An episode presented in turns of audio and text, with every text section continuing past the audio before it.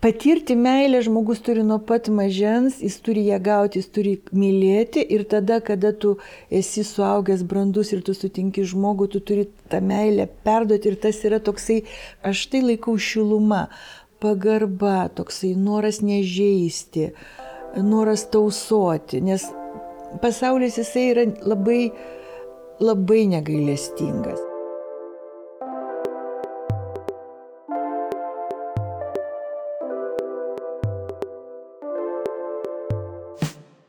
Sveikas, mielas klausytojų ir žiūrovė. Šiandien sveikinu su tam režisierius Saulis Baradinskas ir tinklalaidė Sultis.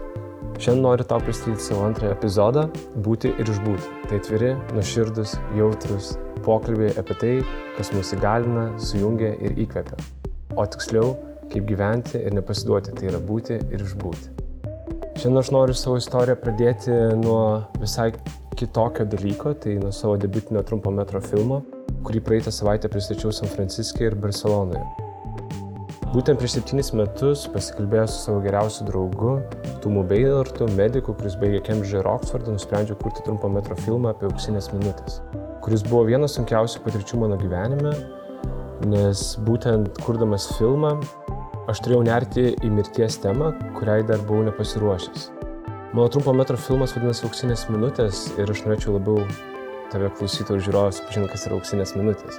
Tai yra 10 minučių, per kurias ištikus širdies smūgiui tave gali išgelbėti kiti žmonės, darydami širdies gyvinimo masažą. Jie Lietuvoje ši statistika yra visai kita, nes kol kas ištikus širdies smūgiui mes tik turim 6 procentus, kai Londone yra virš 30 procentų, Amerikoje Seatle apie 60 procentų. Ir tai yra tik dėl to, kad mes nežinom, kaip daryti širdies gyvinimo masažą. Tad kurdamas filmą turėjau suprasti, pajausti ir išgyventi, bei atkurti, ką reiškia gaivinti žmogų, kai ištinka širdies smūgis ir kai ištinka jo auksinės minutės. Tai buvo viena sunkiausių patirčių, nes ši tema buvo stipresnė už mane.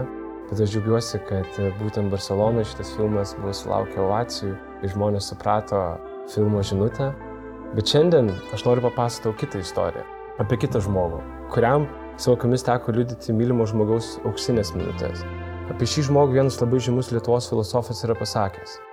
Draugas tai tas žmogus, kuris nuo tavęs nepavarksta, kuris nori būti kartu ir priima visą tavo netobulumą. Toks žmogus mano gyvenime yra Jolanta. Tas žymus filosofas buvo Leonidas Donskis ir jis kalbėjo apie savo gyvenimo meilę Jolantą Donskienę. Apie Jolantą, kuri 1987 metais, baigus psichologijos studijas, pažino su klaipėtriečiu Leonidu. Netrukus Jolantos draugystė su Leonidu pavirto bendru gyvenimu, kuris tapo jau istorija. Jų santoka ir bendras gyvenimas nusidrikė per Ameriką, Didžiąją Britaniją, Belgiją ir Lietuvą. Jolanta buvo ištikimas draugas ir žmona Leonido. Visą gyvenimą iki lemtingos 2016 rugsėjo 21, kada vienas garsiausių Lietuvos filosofų, eseistų, pedagogų, visuomenės veikėjų ir politikų paliko mus ištiktas širdies smūgio. Leonido ištiko infarktas ir jis mirė Vilniaus oro uoste, tiksint paskutiniams jo auksinėm minutėms. Mielas klausytojų ir žiūrovė, aš labai jaudinuos, bet aš noriu tau supažindinti su šios istorijos pagrindinė heroja, psichologė ir Leonido Donskio žmona, Jolanta Donskienė. Šį žmogų aš pamačiau vieną kartą per viešą renginį ir man vien pažiūrėjus į akis, aš pamačiau begalinio nuoširdumo, tikrumo ir meilės akis. Jolanta, aš labai noriu tau padėkoti, kad tu šiandien čia esi, man yra labai geras su tavim. Ir aš šiandien noriu pašnekėti apie meilę, apie gyvenimą Ir šiandien norėčiau pradėti šitą tinklalaidę būtent nuo, kai tu atvažiuoji čia ir pasakai, kad tu dabar gyveni kaime, tai nuo Įslos slėnio ir būtent nuo savo, nežinau, būties, kuriuose dar tu man labai maloniai papasakai apie savo karutes, kurias augini. Čia reikia kažką daugiau. Ar tu prisiminkime, kad pasimatymės apsikabinom? Taip. Kodėl aš nežinau? Kodėl? Kodėl tai atsitiko, nes, sakai, pamatė akis, o mes apsikabinom. Taip net nebeveik nesusipažinę apsikabinom, ko gero čia tai ir buvo pats svarbiausias dalykas. Mm. Atsitinka tokie dalykai, kai sutinki žmogų, pažiūrį ir tau noris apkabinti. Bet čia turbūt kažkas ir buvo, ką tu dabar ir sakai, kad pamatėkis, bet už akių dar yra daug daugiau, ir akis yra dar labai daug. Taip. Taip, aš atvažiavau dabar į Vilnių tiesiai iš Įsės lėnio, iš Česlovo Milošo prašyto žymios vietos ir tai yra vieta, kur aš dabar uh, kur aš dabar esu, gyvenu ir, ir rudenį leidžiu ir įsivaizdavau, kad grįšiu Kaunan į namus, bet atsitiko taip, kad aš noriu, esu ten ir, ir gerai jaučiuosi ir savaitgaliais lanko draugai ir yra, yra daugiau jėgų gyventi, yra daugiau šviesos, būtent šviesos, nes ten yra labai daug dangaus toje vietoje ir ten labai labai gražu. Ir galima matyti visada naktį žvaigždės, nes nėra dienos apšvietimo lempų. Ir apie karves, kadangi paminėjai, reikia iki galo pasakyti, šalia kaiminystėje yra ekologinis ūkis ir nuostabus jų šeimininkai. Ir ten yra ne mėsinės auginamos, ten yra veislynas. Mm. Ir atsitiko tokia, toks visai netikėtas dalykas, kad gal reikėtų kitaip sakyti. Dažnai ir aname gyvenime, kurį aš vadinu, kai buvo Leonidas, draugai, kurie atvažiuodavo į sodybą mūsų. Ir dabartinis gyvenimas, kurį aš vadinu dabartinis gyvenimas, e, mes vis tiek einam vaikštom senuoju panevežiu keliu, mes vaikštome Česlovo Milošo prašytojom vietom. Ten yra nenusakomai graži gamta, ten yra išlikęs e, pastatas, kuris šiuo metu yra Vytauto Didžiojo universiteto kūrybos namai. Vaikštant, visi ten džiaugiasi gamta. Ir netikėtas dalykas tas, kad vieną kartą, atsimenu, mes prieinat, labai stebėjo karvių banda, ir jos yra užtvertos, labai dėmiai stebėjo mane. Ir aš galvojau, kas tai yra. Aš nusprendžiau paklausti šeimininkės, kodėl jos taip į mane žiūrėjo, arba į mus žiūrėjo, ar aš buvau kažkokį rūbą užsidėjus, kodėl jos reaguoja į žmonės. Nes man likęs įspūdis iš senų senų laikų, kad karvė tai yra toksai pavojingas gan gyvulys, nes gali spirti koją, tai, yra ragai, močiutė žino, kaip reikia melš, kaip reikia apsisaugoti. Žodžiu, aš visada, ne, aš negalvoju iš vis apie tai gyvenime, apie jokias karves, ką aš apie jas prisimenu, kas man jos yra. Bet dabar trumpinant pasakojimą, tai atsitiko taip, kad nesako, čiagi yra veislynas, čia yra karvės, kurios natūraliai atsiveda viršiukus, čia yra visiškai jos, jos reaguojam, žmogus yra labai svarbus. Ir tada aš praėjusią vasarą jas pradėjau maitinti oboliais. Ir čia yra, jau čia jau reikia filmuotą medžiagą. Rodyti. Aš mačiau tą filmuotą medžiagą, aš pačią vasarą teko man režisuoti karves ir aš pamačiau, kokie tai yra nuostabus gyvūnai, aš net vadinau jas šuniukais. Taip, aš, jūs, muziką, aš vadinu jas šuniukais ir kai tu gali apkabinti, kai Taip. tu gali glosyti. Aš nežinau, kas, kas tai yra, bet tai yra Taip. Tokia palaima, toks džiugesys šiuo metu, kai dar toks šis metais šiltas ruduo, kai dar Taip. tų bolių daug. Aš dar ir pas kaimynus einu, prašau, bolių, nes mano jau visi boliai baigė baigėsi. Žodžiu, ir, ir, ir matau visą tą, tą džiugesį ir, ir visi draugai, visi. Mes jau kūrėm praktiškai dabar jau karvių mylėtojų sektą. Taip vadinam. Labai gerai. Aš dar norėčiau tada grįžti prie tų namų, kur jūs dabar gyvenat, nes man buvo labai gražu klausytis tiek ir interviu gyvo ir straipsnius, kiek skaičiau, tie namai buvo kurti žmonėms ir kad kuo daugiau žmonių ateitų. Aš norėčiau sužinoti, kiek jaunimo ateina į tuos namus dabartinius esančius ar draugų, kas vat praturtina. Man labai įdomu, va, tą namų dvasią. Sumanimas, sumanimas buvo labai labai rimtas ir labai toksai, sakykime, nesunkiai įgyvendinamas, kadangi šalia uh, Šalia yra, kaip minėjau, kūrybos namai, kur yra konferencijų salė su mėgamom mhm. vietom, bet ten nėra pakankamai vietos, sakykime, jeigu didesnis renginys arba jeigu vieni nori daugiau linksminti, žodžiu, kai mes nusprendėme pasistatyti tame kaime namelį, namą, tai galvojama, kad namas turi būti toks, kad jame galima būtų daryti filmų peržiūras, kad pastogiai galėtų studentai, kurie netilps Milošo centre, nu čia taip mhm. vadinama, Milošo centre galėtų pas mus nakvoti, kad namuose susitiktų žmonės, bendrautų, kadangi ir tai jau pas mus tai vyko, bet, ta prasme, ankstesniam gyvenime, net ir gyvenant Briuselį pas mus labai daug draugų atvažinėdavo, mhm. visada mes labai daug skirdavom laiko bendravimui. Mhm. Ir žino turbūt irgi, kad daugelis žino, kad 14 metų Leonidas dirbo pionierių stovykloje moksleivių, aš 8 vasaras. Ir mes turime iš tų laikų užsiauginę labai daug draugų, tai buvo kažkada vaikai, šiandien yra mūsų draugai. Vėliau aš dirbau su gabiaisiais vaikais, vėl iš ten vėl yra draugų. Leonido aplinkoje visada buvo akademinis jaunimas, kurie vėl mūsų namuose būdavo. Ir čia tas namo pats projektas, pats sumanimas buvo kaip puiku, reiškia, kad čia yra kaip tik ne miestas, čia, čia yra 10 km nuo kėdainių, tai yra, tai yra laukuose, tai taip yra aštuonių namų kaimelis, bet e, tai yra vis tiek jokios nėra sumaišties, nei gatvėje, niekur, tu, tu atvažiuoji ir turi būti ten, tu turi būti ten, kur esi ir galvoti apie tai, kas tai vyksta. Ir, ir praktiškai tu tampi to, įkalintas tos aplinkos, kuri yra stebuklinga. Jeigu tu nori, tu gali pamatyti tą. Ir vat, būtent, kad tad dar aname gyvenime, dar mes suspėjom labai daug. Aš dabar net gailiuosi, kad ne, nebuvo, nėra buvo užvesta ta svečių knyga, kuri, kuri būtų reikalinga tik prisiminti, tik prisiminti datą. Mhm. Nes įspūdžiai juos galima atgaminti. To žmonės, kurie ten džiugavo. Tai. Kaip aš prisimenu, kaip Leonidui gimtadienio progo buvo dovana. Taip mes pirmą kartą bandėm nakvoti, pirmą kartą buvo jungta elektra name ir Lindas to nežino. Aš sakiau, važiuojam, pabandysim. Gal vis tik mes negalim kviesti švečių, nes aš nesu tikra, ar tikrai įsijungs viskas, ar aš galėsiu kažką pagaminti. Nes buvo toks, toks, aš pati tą namą beveik, kaip sakyti, projektavau architektė projektavo, bet mhm. va, tiesiog viskas man buvo miela, arti širdies ir mes daug ką buvom apsprendę, kaip viskas turi būti. Ir man ta diena buvo labai ypatingai svarbi, kad tą dieną, ir aš žinau, kad atvažiuos draugai, bet Leonidas tuo mhm. metu nieko neįtarė. Ir ten buvo tokia unikali ta diena, va, rūpiučio 13 diena, neklauskit, kuriais metais, aš dabar nebenoriu mhm. skaičiuoti laiko.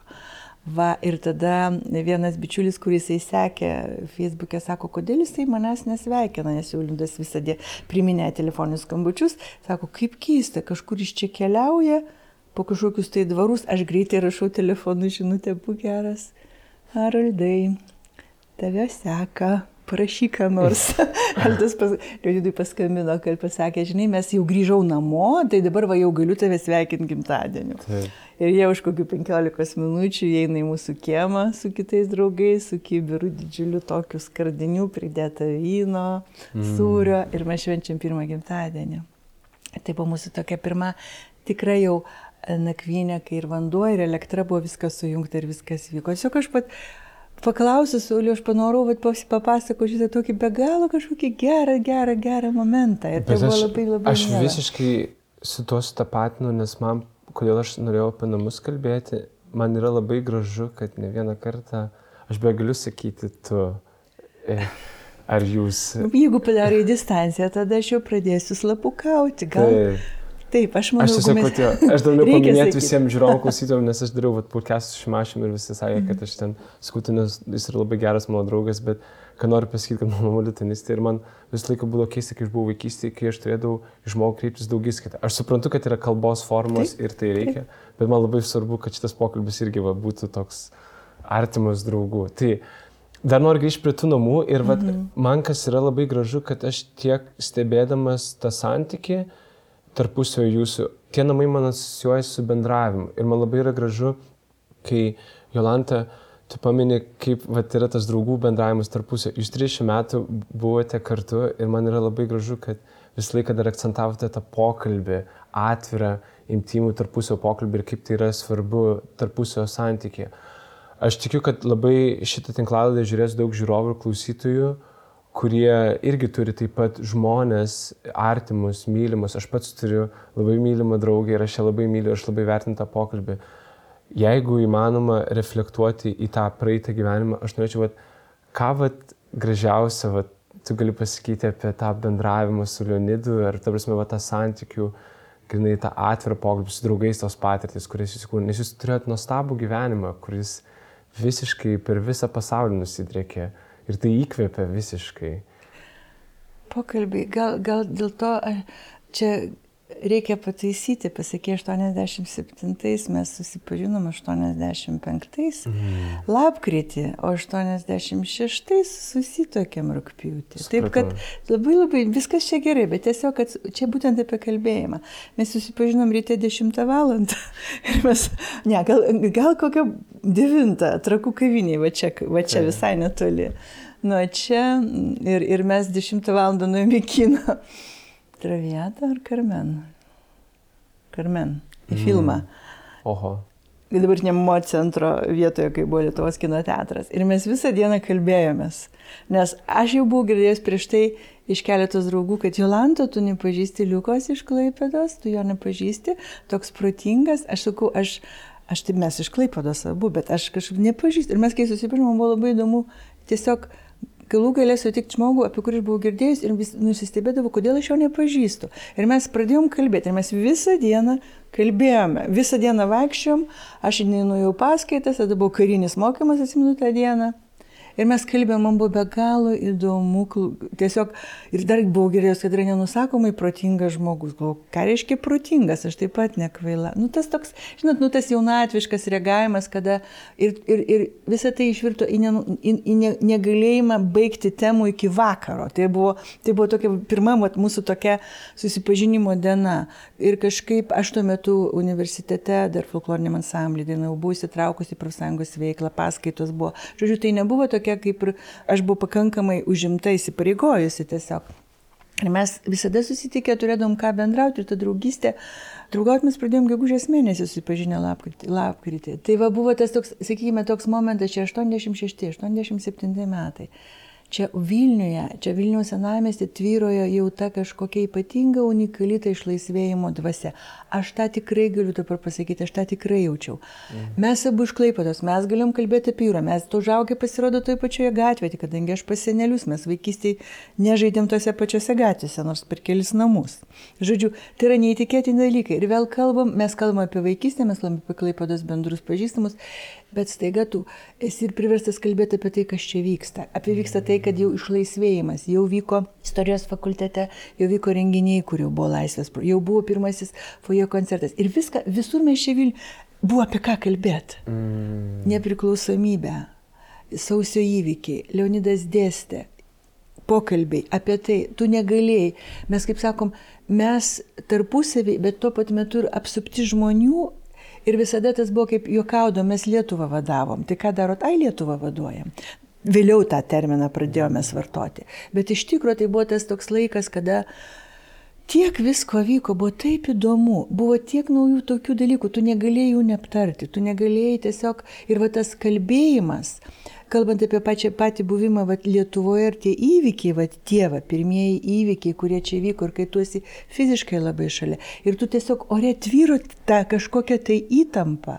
Ir tu, ir tu tiesiog tu nori dalintis, tu nori dalintis, nori kalbėti apie tai. Ir, ir mes, ir, ir kaip puiku, kai šeimoje tie žmonės, nu, va, tie kalba ir kalba ir kalba apie tai. Ir, ir, ir toliau tas pokalbis jisai vystosi. Nėra taip, kad aš suprantu, ai, tai nekeiti temos, tiesiog eini toliau. O vėlesni laiko, gyvenimo laikotarpį gal, kad buvo, Lindas buvo vienas iš pirmųjų Taip, pirmasis humanitaras apsigynęs daktarinę, be e, Maskvos, reiškia, rankos, be vertimo į rusų kalbą. Atsimenu, kaip mes šventėm, kok, kiek buvo džiaugsmo, kiek buvo to tokio mm. pasveikinimo, tai buvo irgi kažkoks žingsnis.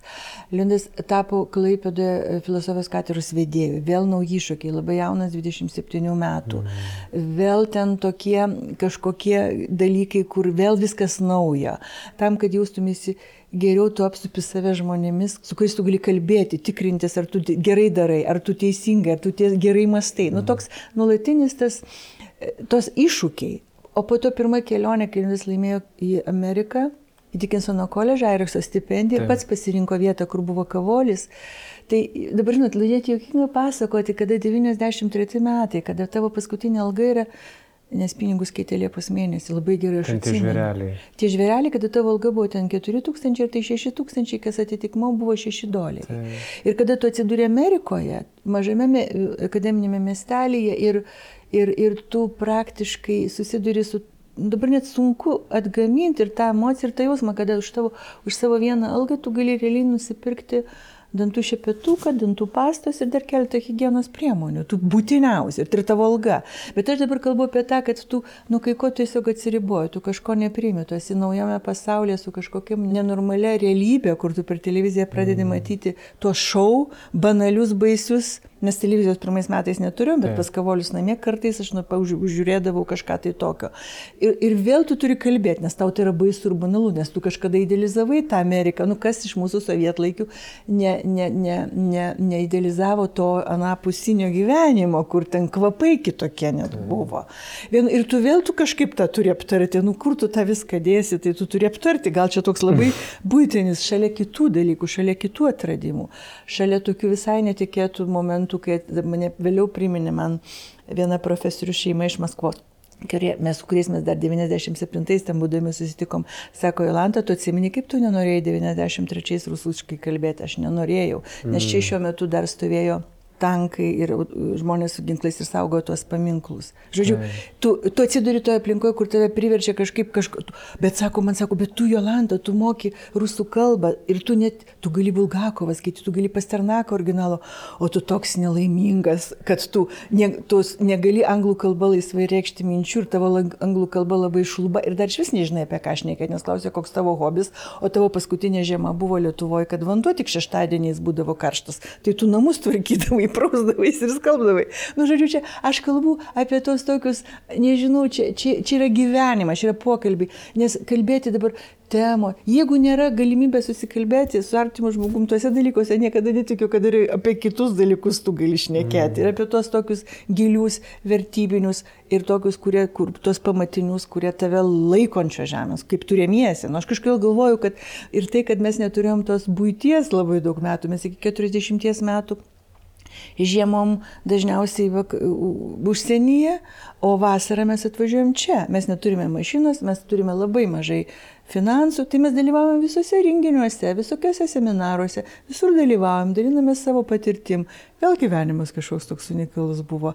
Jisai buvo įdomus dėl to, kad jeigu galbūt įleidę šaknis, net jeigu ir Amerikoje būtų reikėję, pavyzdžiui, pasilikti 93 metais, būtų taip susiklosti aplinkybės, kad būtų universitetas, pavyzdžiui, pavyzdžiui, viduokim ten pasiūlęs tai būtų atrodę kažkoks unikalus stebuklas, kaip puiku, bet tu būtum įsipareigojęs tada, būtų tau, aišku, suteikę galimybę dirbti, uždirbti, įsigyti e, namą, įsigyti mašiną, nes tu negali tiesiog ten šalygatvių net nėra. Ir tu būtum visiškai, tu nuėjęs į tą tokį kažkokį tai gyvenimą, kuris būtų taip ko gero taip ir likęs. Nu gerai, už trijų metų gal būtų koks kitas universitetas pakvietęs, įsivaizduokim, ar ne? Pavyzdžiui, vėl ir viską, o čia tu niekada nežinai, buvo tiesiog Dėl nuolatinio Leonido to noro eiti prieki, daryti, siekti kažkaip, visada kažką daugiau pažinti, daugiau suprasti ir daugiau kažkur tai savo kėlė visada iššūkius. Įveikti, nugalėti, apginti antrą daktarinę disertaciją, ja. vėl kažką tai tokio. Tai kaip, kaip be kalbėjimo, kaip be palaikymo, kaip be... Nu, tu tiesiog jaustum, gal, jaustumėsi gal net toks ir neteisingas, ne, nu, klystantis arba ats labai stipriai abejojantis arba besikankinantis. Bet man atrodė, kad tai, ką jis nusprendžia ir ką mes kartu darome, nu, kad mes viską išanalizuodavom, viską aptardavom, pasitikrindavom, apmastydavom. Aš kažkaip visada tikėjau, labai tikėjau, visada lindu, kad tai, ką jisai daro, labai viskas yra teisinga. Tiesiog, kad kai žmogus, tu matai per 10, 10 valandų per parą, mėgaujasi to, ką jisai daro. Žodžiu, kada įsikelia savo ten tą tikslą. Jis kažkada net pirmąją savo daktarinę parašė. Gegužės mėnesį, nors atiduoti ją reikėjo tik tais rugsėjį, gynė gruodį, kadangi vasara buvo pasaulio futbolo varžybos, kaip sako, aš galiu jas žiūrėti ramiai neparašęs. Supratau. Tai, ir, čia, ir čia vėl, ir kada tu išgirsti, kada žmogus nesako, man Jolanta žiūrėk, koks nuostabus futbolas, jis taip jį myli, kad tu atsisėdi šalia ir bandai suprasti irgi, kas tai yra. Tu bandai suprasti, kuo ten tie Olandai tokie ypatingi. Tai. Tu tiesiog dalyvauji tame, nes tau nesako, tu turi žinoti. Ne, žmogus tiek dega ta aistra, kad tu užsikrėti. Tai čia toks vat yra tas toks turbūt labai svarbus dalykas apie kalbėjimą, kai mes kalbame apie kalbėjimą. Man atrodo, tas kalbėjimas, Leonido šiaip aistra kalbėti ir erudicija, čia yra, kaip pasakė, kad statė tiltus žmogus, išmokė ne tik Lietuvą, bet ir pasaulio kalbėtis be pykčio. Ir ypatingai taip, kaip jisai reikšdavo mintis. Ir man, pavyzdžiui, dar reikia būti įdomu sužinoti apie jūsų pokalbius, kokios buvo pamatinės temos, apie ką jūs kalbėdavote labai, labai gražią frazę už, už vakar, prieš porą dienų kėdainėse viešėjo Ginteras Grajauskas. Mhm. Buvo atviras pokalbis, atviras miestas pokalbis vadinasi ir, ir jo paklausė vedantysis, kuo Leonidas buvo ypatingas. Mhm jam, kadangi Klaipėda, kadangi tikrai žin, bendravo, žinojo ir kuo buvo ypatingas. Nes Ginteras yra parašęs nenusakomą grožį eilėraštį. Jis yra toksai, sakyčiau, net baisus savo esmė ir savo giliu, aš jį vadinu baisiu eilėraščiu. Mhm. Nes jis yra tiesiog dušę draskantis, sielą draskantis. Ir sako, Ginteras sako, yra, yra daug dalykų, bet sako, Leonidas turėjo prigimtinį padorumą. Mhm. Tai dabar, jeigu mes galbam, kas yra pamatiniai dalykai, ar ne? Tai aš nežinau, kad kartais vat, tas toks poetinis, ar ne tai, kad poetinis kalbėjimas, arba gebėjimas kalbėti, vartojant įvairiausius tokius gražius, mm. gražius žodžius, ten bandant kažką įvardinti. Aš nežinau, kai kam tie tinka gražų žodžiai, kai kam ne. Mane kartais tai erzina, nes tu žmogų atpažįsti pagal jo elgesį, tu žmogų atpažįsti pagal pagal jo laikyseną, pagal tai, kaip jis kalba apie kitą žmogų labai aš daug. Ir mes labai dažnai analizuodavome trečią žmogų iš mūsų aplinkos. Ir mes sakydom, ar mūsų akim žiūrint vienas ar kitas, ar tai, ar tai žilvyčio mūsų vaikas, kuris ten vienaip ar kitaip pasielgia. Ar kažkada dar senais, ten, kai visos tos problemos buvo labai labai paprastas. Ar kodėl vat, vienas ar kitas kolega pasielgia taip. Ar tai yra dora, ar tai ne, kas nulėmė tai. Ir tas toks analizavimas, nu, kad egzistuoja kažkoks toksai garbingas gyvenimas, kad yra egzistuoja. Mm Bet sakau, čia kai pradedi kalbėti tokiais žodžiais, jie pas tokie, vat, vėl kažko aš labai ir nemėgstu. Tu turi tai daryti. O kada tu apie tai kalbi, tie pamatiniai dalykai pas mus buvo tokio, tokio, tokio sutarimo. Tas garbingas, garbingas elgesys viskame. Viskame. Ar tai būtų studentas, ar tai būtų vyresnis žmogus, net tas koks nors išsišokėlis konferencijas, aš atsimenu, kalindas pirmasis klaipėdų organizuodavo ir tada pritraukdavo net pamišėlius ir jie ten apsitardavo, kaip, kaip elgtis. Dar nebuvo, nu, čia 90 kokie taip, taip. antri, treti metai, įsivaizduoja, dar visi naujų dalykai. Kad iki dabar yra dar tų konferencijose e, pamišėlių. Taip, bet jau kažkaip dabar jau yra, nu, taip sakant, taip. ir konferencijų daugiau, ir temų daugiau, ir, ir kai kurios pamišėlius mes atpažįstame, bet ten buvo tokia, tai buvo nesutarta, kaip reikia jį nuraminti, jam pasakyti ten tokias tris frazes kad ir tada jis tada turėtų nurimti, nes jeigu iš vakaro atvažiuoja ir ten vos net laiptų miega. Aš kalbu čia apie dar labai labai senus laikus. Taip, taip, taip. Apie tuos momentus, kai aš kalb, bandau pasakyti, kada buvo atpažįstama, mokomasi naujų, naujų kažkokių tai dalykų. Šiandien viskas jau daug dalykų yra patikrinta, išmokta ir dalykai ir jau ir nebekelia gal tokios ar tai, kad grėsmės, ar dar, aš grėsmę vadinu tą tokią būtent orumo, orumui tavo grėsmė, ne, ne, ne fizinė grėsmė, bet orumui, kai jis yra pažeidžiamas elgesiu, kito žmogaus elgesiu. Ir tada, tai aš ne, net... Tai Gintaras pasakė, dėl to aš galiu cituoti Gintarą. O Gintaras tą pasakė, tas, kad aš sako, tai yra pagrindinė savybė, kuri buvo atpažįstama. Ir, vat, ir būtent aš ir buvau nustebusi ir tebesu dar šiandien nustebusi, kad žmonės, kurie nuolat pabrėžia, kaip šiandien trūksta Leonido žodžio, Leonido kalbėjimo, Leonido įvertinimo, įvertinimo, kas šiandien vyksta įvairiausiai ir mm. politikoje, ir kultūroje, kokie dalykai, kad Lindas rastų žodžius, rastų teisingą įvardinimą dalykų. Ir tiesiog aš tą girdžiu tas frazes.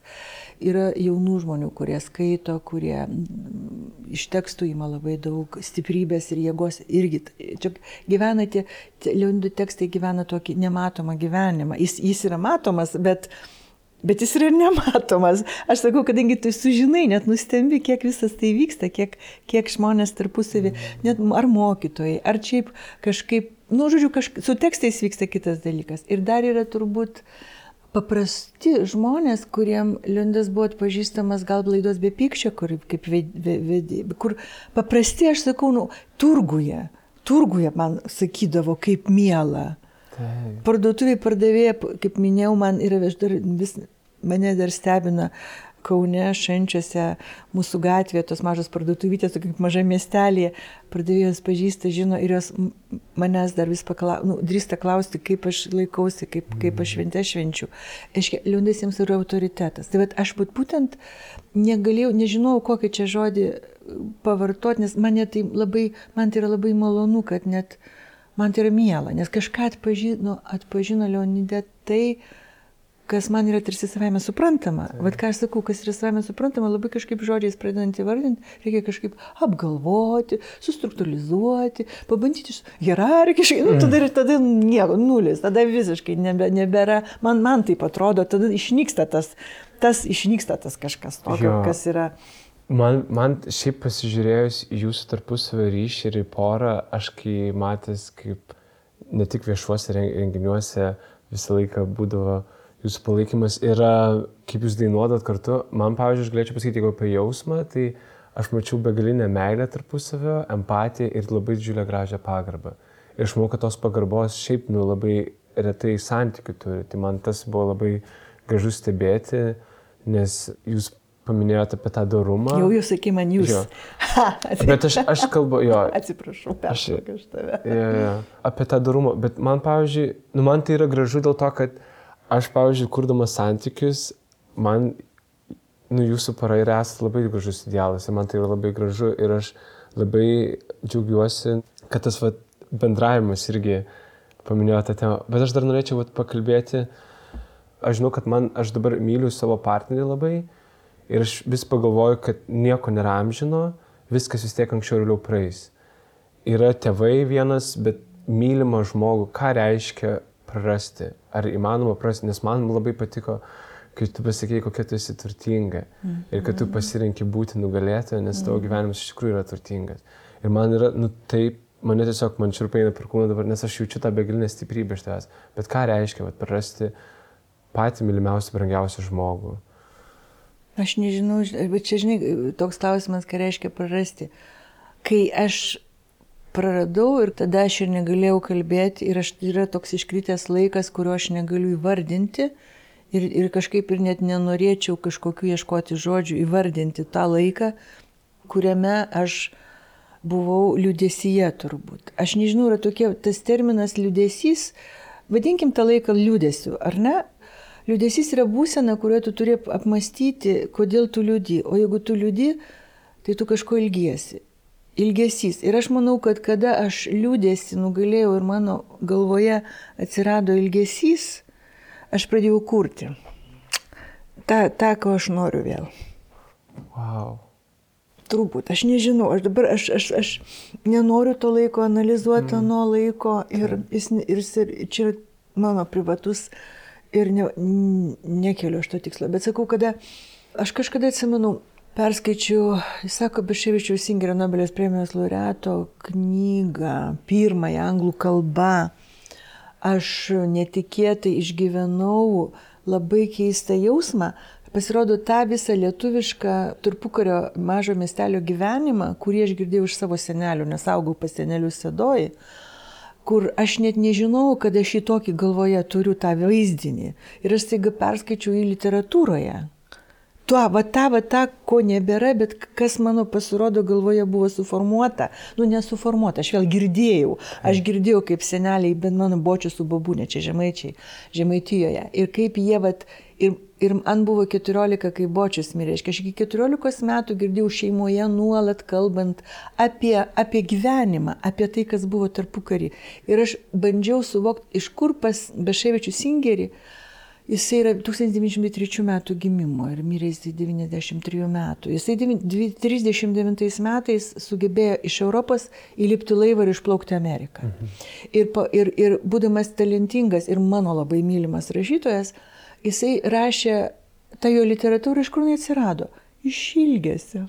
Mm. Iš, iš, nes buvo sunaikinta visiškai uh, jidiš kultūra, o Lenkijoje jis iš Lenkijos. Mm. Lenkijoje ir Lietuvoje mūsų tas sunaikintas pasaulis su tokiu daugia kultūriu gyvenimu, su ta visa įvairovė, su kažkokiu tikrai unikaliu, unikaliu, apie kurį dar buvo, galima 50 metų kalbėti.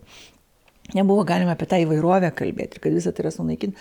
Ir pasirodo, jis taip ilgėjosi to, ką jisai išgyveno, mhm. kad jis, būdamas nenusakomai talentingas, sukūrė šedevrą. Ten jo, jo, jo knygos yra šedevras. Man, man asmeniškai. Bet jis yra atsiradęs iš ilgesio sunaikinto dalyko. Aš dabar čia taip, va, taip atrodo, taip dirbtinai sukonstravau tokį labai čia gudrų pakalbėjimą, bet aš nežinau, bet aš sakau nuošinės, aš esu apmaščiusi, Baševičius Inger ir matyt man, man sekasi. Aš noriu tiesiog gyventi tokį gyvenimą, kokio aš ilgiuosi. Va taip va. Viskas, oi, viskas ašarą, nubraukiam, šnekam toliau. Mm. Labai ačiū tau, kad atsivėriai. O aš noriu paklausti, gerai, o tas ilgesys, o ką pradėjai kurti? Gyvenimą. gyvenimą kurti. Aš sakau santykiai, žmonės, tiesiog gyvenimą. Gyven, tai kurti tai yra gyvenimą gyventi. Aš tą vadinu, nesakau, tas laikas, apie kurį aš nekalbu, aš nežinau, bet, bet aš tai vadinu kurti gyvenimą. Va paskambinai, va ir važiuot važiavau, kažkas kažką ir darau. Patinka man ten ta karvė, nuvažiuoju, aš apkabinu ją, užglostau ir jinai net užsimerkia iš laimės ir darau daug dalykų, bandau ten visokius projektuose pradėjau dalyvauti tiesiog, bet tai yra tik tai tai, ką mes buvom su Lindu sugalvoję, čia atskirai reikėtų žinėkėti, bet aš nematau jokio pasikeitimo. Aš tik tai randu savyje jėgos dabar daugiau, daugiau gal ir įvardinti, ir daryti, ir tikėjimo, kad, kad tai, ką mes buvom sugalvoję būtent Česlo Milošo gimtinėje, tai aš jau dabar patruputį, bet apie tai bus čia visai kita tema. Čia bet būtent, kad Česlovo Milošo mama mokė lietuvių kalbos pastatė, kuris yra šiandien sudegęs. Mhm. Sudegęs 13 metais. Visai nesenai. Tai va aš dabar ir mes su Lindu buvom įsikėlę tikslą, kad kažkaip įprasminti, nes ten ir, nu, žodžiu, įprasminti tą vietą, nes jinai jau, jau, jau baigia nunykti. Ir aš va dabar esu labai stipriai pasiryžusi padaryti uh, pirmus keli žingsnelius jau žinau ir, ir aš juos tikrai gyveninsiu, o tolimesnė yra didesnės ambicijos, jeigu sveikata leis ir išlaikysiu sveiką protą ir tą jėgą ir tą viltį. Tai nėra kažkas didelio, tai yra man asmeniškai didelis dalykas, nes tai yra iš mano praėjusio gyvenimo bandymas daryti tą čia jau su savo jėgomis ir su savo matymu. Mhm. Dalykus, kurie buvo man tada labai svarbus. Ir man jie dabar vėl tampa svarbus. Ką mes buvom sugalvoję. Ir tai, ką aš galiu viena jau viena būdama padaryti. Tai yra, tai yra labai gražu ir stipru. Tai va, tai tokie. Ir tai, kad draugai lanko, kad nori būti, kad kviečia, tai rodo, kad ma iš manęs nesklinda to liūdėsio, kad iš manęs sklinda ilgesys. Va, nu, kaip aš čia į to mes sugalvoju? Aš kaip paskambinau iš viso, aš jaučiau tokią nuostabią, nu, tokią ramybę. Man buvo taip gera kalbėtis. O norėjau dar paklausti, kaip žmogui aš nesiūlau duoti patarimo, bet kaip žmogui patartumėt arba artimo žmogaus netikti išgyventi, ką va padaryti. Aš, pavyzdžiui, kalbant apie save, kai aš netekau, pavyzdžiui, savo draugo, būdamas 18 metų, nes jis žuvo auto avarijai, aš labai daug gėdėjau, labai ilgiausiai, nes aš nesupratau, kaip tos visos patirtis bendros, kurios mes turėjom, jos tiesiog liko prisiminimais.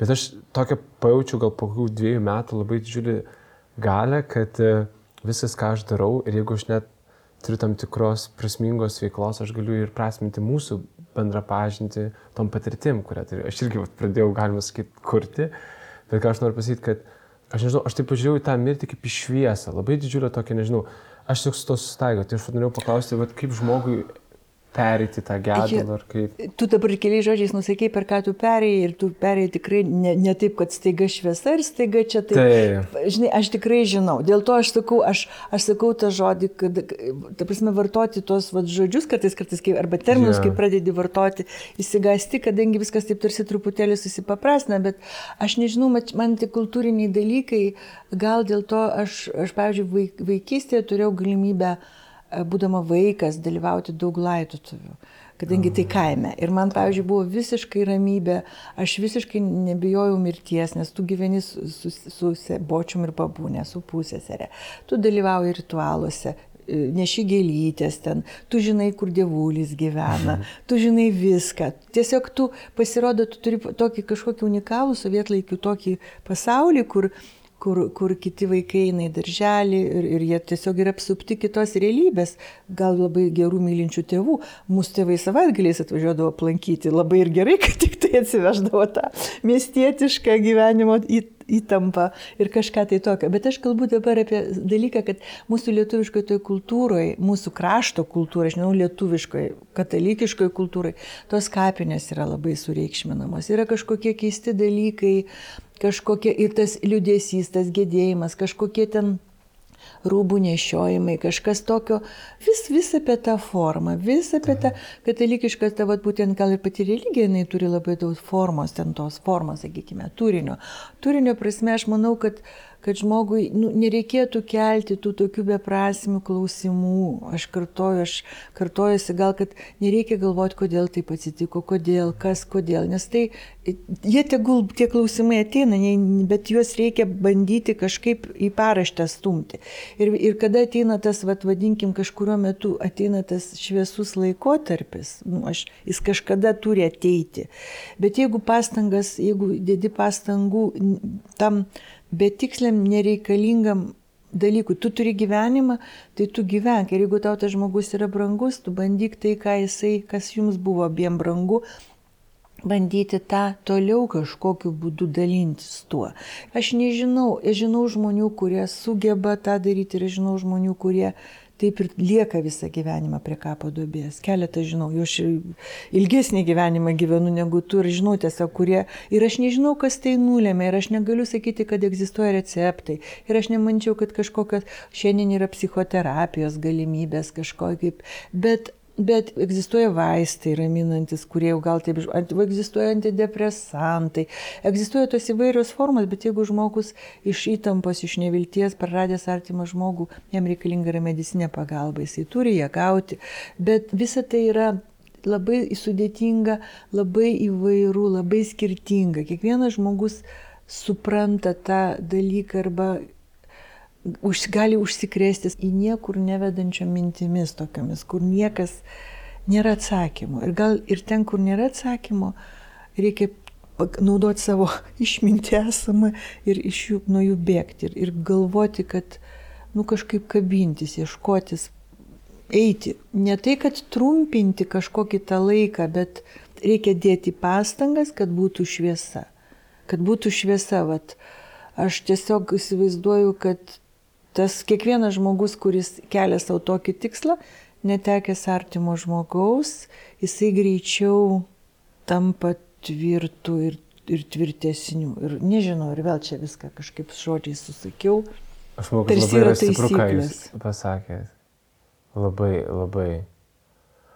Aš turiu paskutinį klausimą. Mhm. Jolanta. Mhm. Kas yra meilė? Laimė.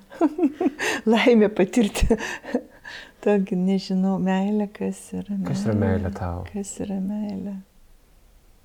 Bandau dabar, žinai, aš tiek savį esu daug temų užgesinusi.